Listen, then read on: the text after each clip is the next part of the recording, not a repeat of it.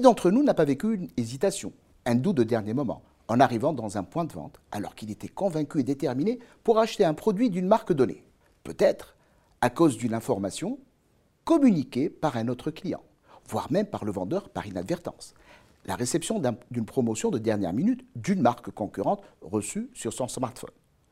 Autant de stimuli capables de susciter un état de tension interne et qui génèrent des émotions contradictoires simultanées. Elles se traduisent par j'ai envie d'acheter et pas envie en même temps. J'aime la marque et je ne l'aime pas en même temps. Cet état est défini par les psychologues d'ambivalence.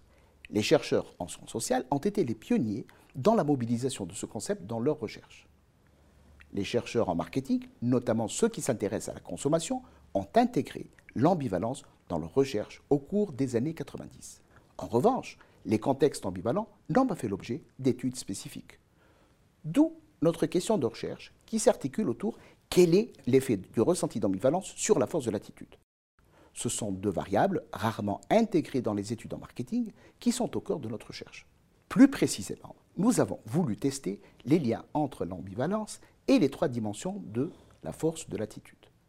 L'importance, la certitude et la stabilité. Nous avons d'abord mené un focus group pour identifier les contextes ambivalents que peut rencontrer un consommateur. Ensuite, nous avons conduit une série d'expérimentations avec des consommateurs pour tester nos hypothèses et mesurer l'effet du contexte ambivalent sur la décision d'achat. Nos résultats montrent que les contextes ambivalents influencent directement et de manière significative l'importance, la stabilité et la certitude. Autrement dit, face au ressenti d'ambivalence, les individus commencent par consulter via une introspection les informations mémorisées et qui avait conduit à la formation de leur attitude originelle envers la marque. Si le sentiment d'ambivalence persiste, ils procèdent alors à une recherche extensive d'informations et la décision d'achat sera reportée jusqu'à élimination du doute. D'où un manque à gagner pour les professionnels de la vente.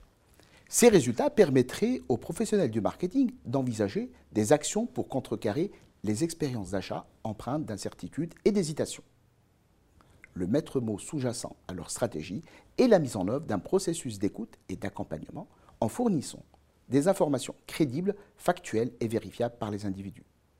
C'est ce qui est de nature à réduire le sentiment ambivalent vers la marque. Les réseaux sociaux et les plateformes virtuelles facilitent aujourd'hui la concrétisation de cette proposition, car ils offrent un espace d'échange et d'interaction en temps réel. Il est également nécessaire pour les entreprises de fournir, dans le cadre de leur stratégie de communication, davantage d'informations, notamment dans un contexte de choix régi par l'opposition des forces motivationnelles. Sur cette base, au moins deux pistes de recherche pourraient être poursuivies. D'abord, étudier l'effet des variables sociodémographiques, psychographiques ou celles liées à la personnalité sur la force de l'attitude dans un contexte de choix difficile et ambivalent approfondir l'étude de la nature du processus qui permet à l'individu de réduire le sentiment d'ambivalence en se focalisant sur le problème ou sur la régulation de l'émotion négative suscitée par l'ambivalence. À la fin de cette intervention, j'aimerais remercier mes co-autrices de l'IHEC Carthage, Madame Ager Turki, Madame Feriel Sayadi et Madame Norchen Bedamen Willy.